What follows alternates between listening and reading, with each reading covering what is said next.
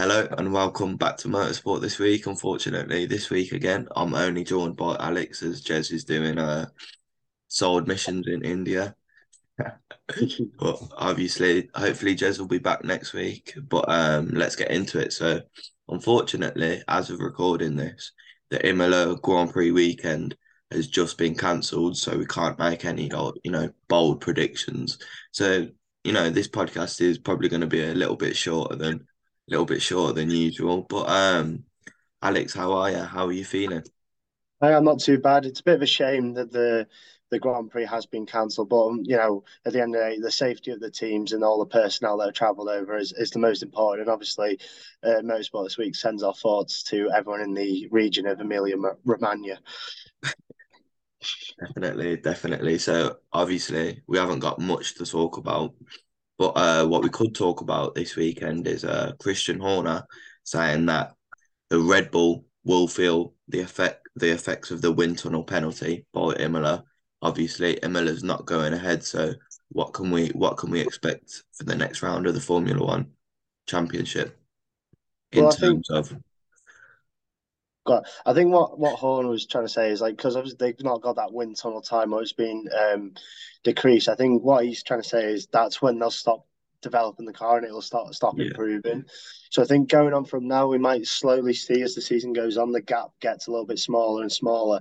But I think for now, and well, we got Monaco next weekend. I can imagine that Red Bull are still going to be dominant there. But like I said, as the season goes on, maybe that gap gets a bit smaller. And next season, we maybe yeah. see a bit more of a to- uh, closer title championship. I mean, at the end of the day, that is what we what we all want. So hopefully, fingers crossed, this penalty for you know we'll say cheating. You know, Lewis Mercedes.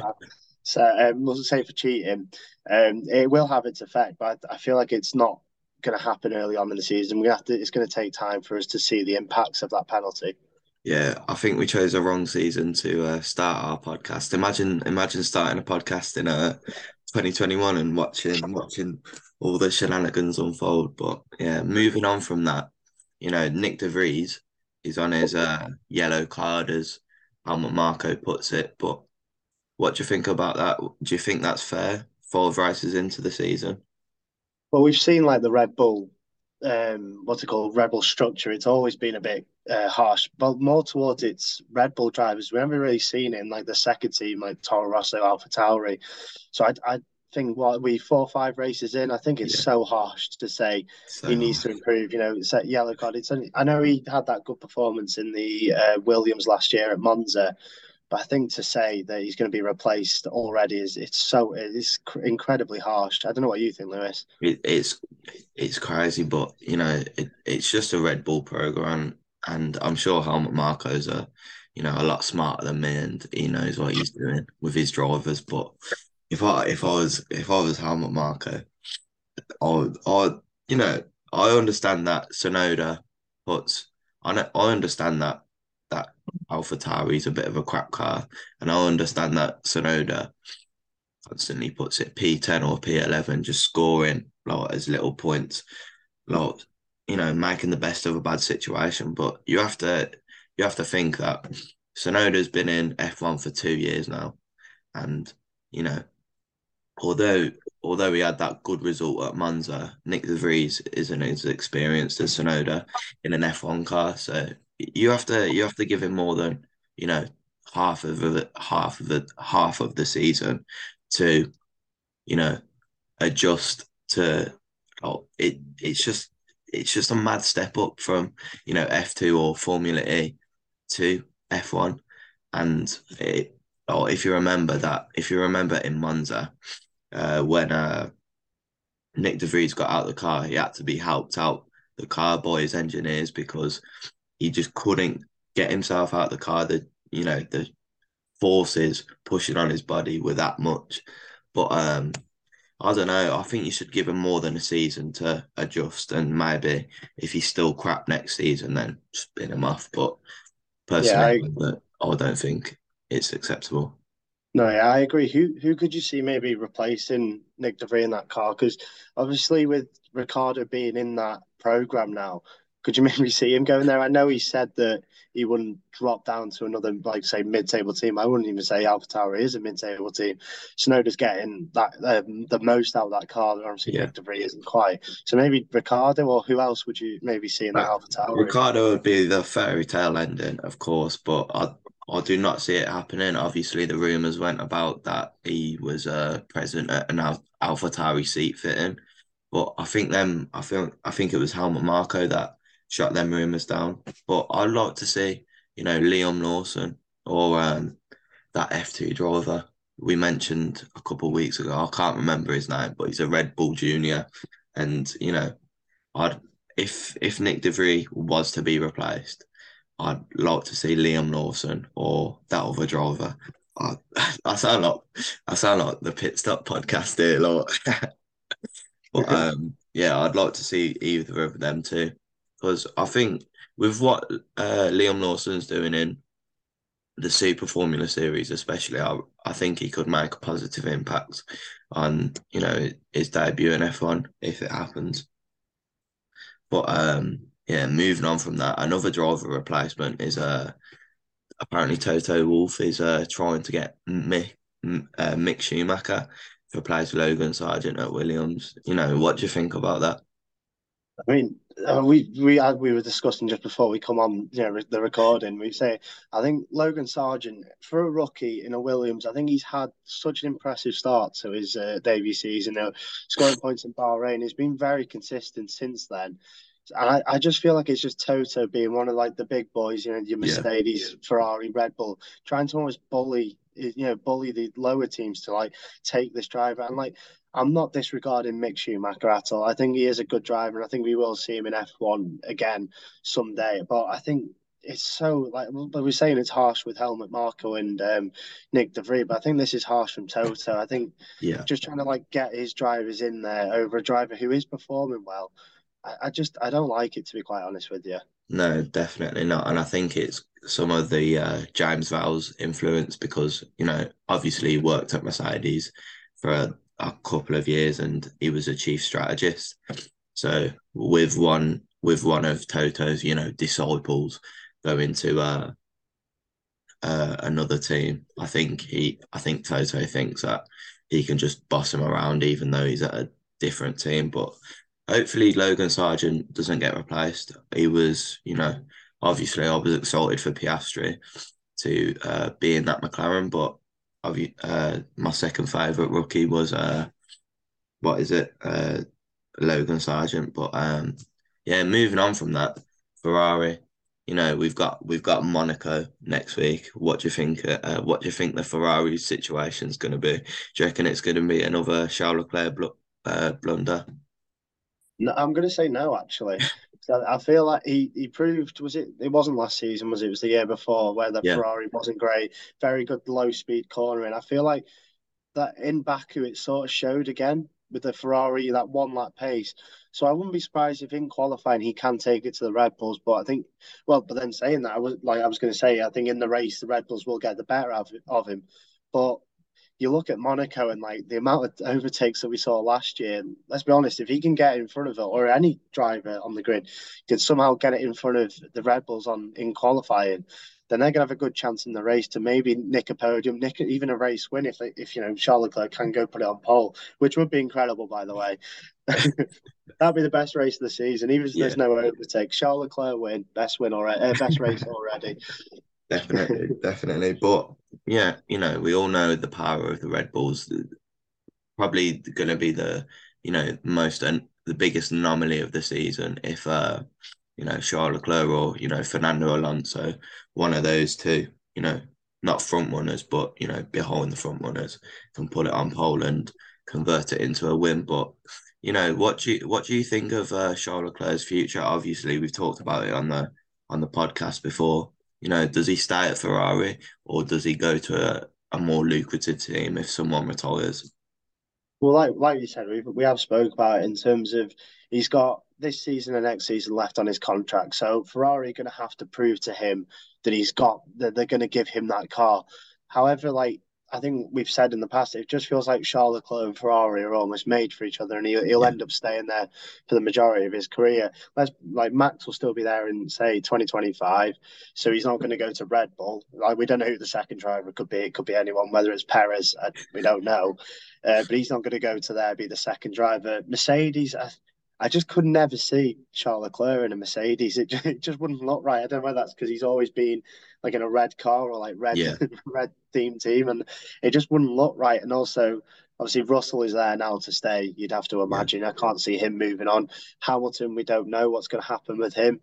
Unless there's a team that can make the jump up, like uh, like Aston Martin did, I, I I can just see him sticking with the Ferrari project and hopefully one day, because let's be honest, the Ferrari title challenge or you know title winning car is coming. It's got it's got to happen soon. So I feel like if he just sticks with that, then he's going to have that opportunity. And whether he's got the bottle to convert that you know title winning car or title winning challenge into a you know becoming a world champion, I think he will.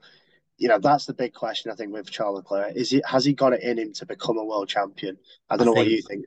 I I'll, I'll agree with that statement, but I think last year was his best chance of becoming a world champion. Obviously, you know, I wouldn't I wouldn't say bottled it because that's a bit harsh, but I think boy France, you know, when he when he crashed it into the wall, I think that's when he knew, Ferrari knew, and we as fans knew that the total challenge was over. But you know that that could just be a warm up lap with the uh, new regulations, and obviously Ferrari have uh, you know, gone down the pecking order this year, somehow messed up their car from, you know, race winning car last year to, you know, mid basically midfield fighting with Mercedes for that, you know, fourth fourth uh, spot on the grid.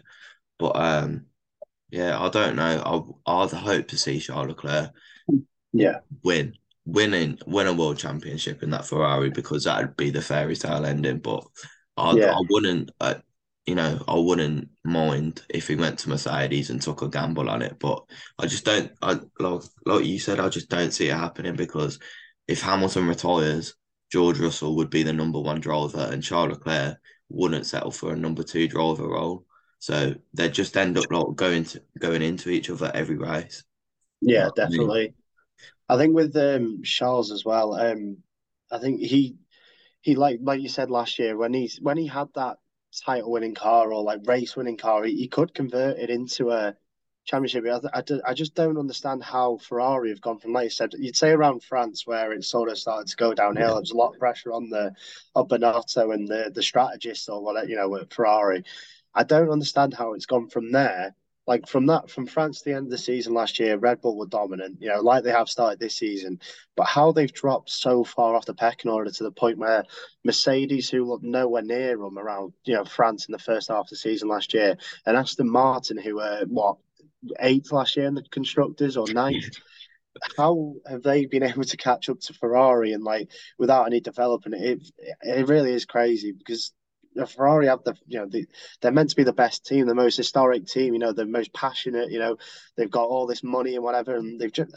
I honestly, it, it, it makes no sense how they've gone so far back. Like, I mean, I do think they have got pace in that car. I, I think the obviously Red Bull are the quickest, and I think then you've got you know obviously Aston Martin, Mercedes, Ferrari. I, I feel like Mercedes are slightly behind uh, Ferrari and uh, Aston Martin in that, but I just like I say, I just find it crazy that how far they dropped off in the space of not even a year, less than a year. It's it is mad. It it it's crazy. Maybe we could get uh, one of the Ferrari guys on the pod and just have them explain to us what what what what went down at the factory to you know potential number one constructors to you know number four constructors, but. I don't know, man. Another another talking point is uh Fernando Alonso, obviously five races into the season. What do you think of it? Or what do you think of his performance? Oh, it's it's good to see Fernando back up there challenging, isn't it? You know. I, it's been it's been so long for him. You know, obviously he had the did he did he he did get a podium with the uh, Alpine, didn't he? Yeah, yeah, yeah. He got yeah, one so in uh, Qatar, I think. Oh yeah, yeah, of course, yeah. So it was good to see him then, but it's good to see him because I feel like he is like a proper racing driver. Like yeah. you know, he puts in a, you know, he's good defensively. He's brilliant on the time. He's good on the team radios as well. He's actually just entertaining in terms of like over the radio. And I think we saw in Bahrain, him and Hamilton coming together on track provided like some of the best. Well, it probably is the best bit of entertainment of the season. I feel like if we can get more of that as the season goes on, then uh, the season uh, it'll like open up the season a little bit because so far it's been a little bit boring to you know not not like I enjoy watching F one, but you know this season's not really got going yet, has it? It's been yeah. it's been so dominant, and it's so easy for the Red Bulls to fly past. So the entertainment, I feel, is where Hamilton and Alonso. So if them two can get together on track, then I'll be happy. Yeah, definitely. But um, yeah, the most uh, the most interesting part of this season is seeing where Verstappen can come from and still win the race. you, you know, but um, yeah, it's just it, this season's been entertaining just because of you know that you know wonder wonder car from that Aston Martin that you know that Aston Martin produced. But um, I think you know you say about this season being boring, but I think it's been relatively entertaining because you know I know I know Perez is not going to win the championship because they're going to sabotage his car or you know leave a screw loose, but um, you know, it's been interesting to watch it all unfold, watch watch how quick that Red Bull is, and you know, I I know it's a bit unfair, but uh, like as I was saying before, absence makes a heart grow fonder. Like if it's like this for you know the next three years, but we have an epic season in the next like when the next regulations come about, or like you know an AlphaTauri win or like a Williams win like in the next that, within the next few years. Like that'll be insane. But not seem like it's possible at the minute. like, like I know like it like it is mad when like Gasly won or you know like Russell got P two in Belgium, but that gen like I don't think I can't remember where I read it, but I'm pretty sure there was no other team than Mercedes, Ferrari, or Red Bull that won last year. Yeah, yeah, yeah. And then I don't know about the season before, I can't remember. But in 2020, we had the McLaren win, we had the Gasly win. Like I said, you know, Russell on the podium. That feels like light years away yeah. until we get back to that. I mean, hopefully we do because th- them weekends are always the best, and they, you know, you yeah. they're the ones that you remember. You know, these crazy wins and the amount of times that you go back and watch them is incredible. But I don't think I'm going to go back and watch Miami Grand Prix to be quite honest with you. even though even though we've had a driver come from P9 to win the race with like, and he overtook Perez with what five, six, seven laps to go. Yeah, you know, so the drama from that should have been like you know incredible. Like Drive to Survive is obviously going to be like building that one up to be amazing. But you know, I'm not an F1 strategist. I'm not an F1 commentator. You know, I, I know I'm you know, I can read the situation in F1, but I'm not that good. But it was the way on Sky Sports, like they were trying to build it up as if like Brundle, uh, Martin Brundle and Croft were like, um, "Oh, is Verstappen going to get Perez and whatnot?" You can, we, you can. We tell, just still know that's going to happen. Tell that he was going to happen. I know there's like trying to say that, so it's like it keeps the viewer interested. But I feel like for us older F1 fans, we we know we know what's happening. Where and I, I and it just feels like they're lying to the, the new audience to try and keep them involved. And I mean, I don't know. I don't know where the, the point of this is going, but I feel like we we need that one result, don't we? So it's like these yeah. new regulations. We've not had one with the new regulations. We just need that one, so we know it can happen. And so like when you are watching, you just never know. But it just feels like nothing. We've not had like a crazy race for such a long time. It feels yeah, definitely. But um, as bad as bad as the twenty twenty one season turned out, you know, what I'm gonna bring that up every time. But what just watching that season unfold, not knowing who's gonna win the who's gonna win the next race, and to have drivers on equal points going into the last round of the season was such such an epic, Lord.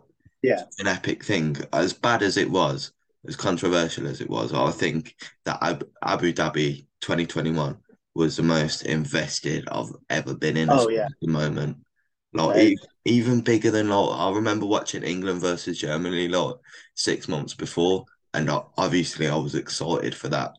But at, like Abu Dhabi 2021, I was like literally stuck to my seat. And then when Hamilton got got Verstappen around the first corner, I was like, get in.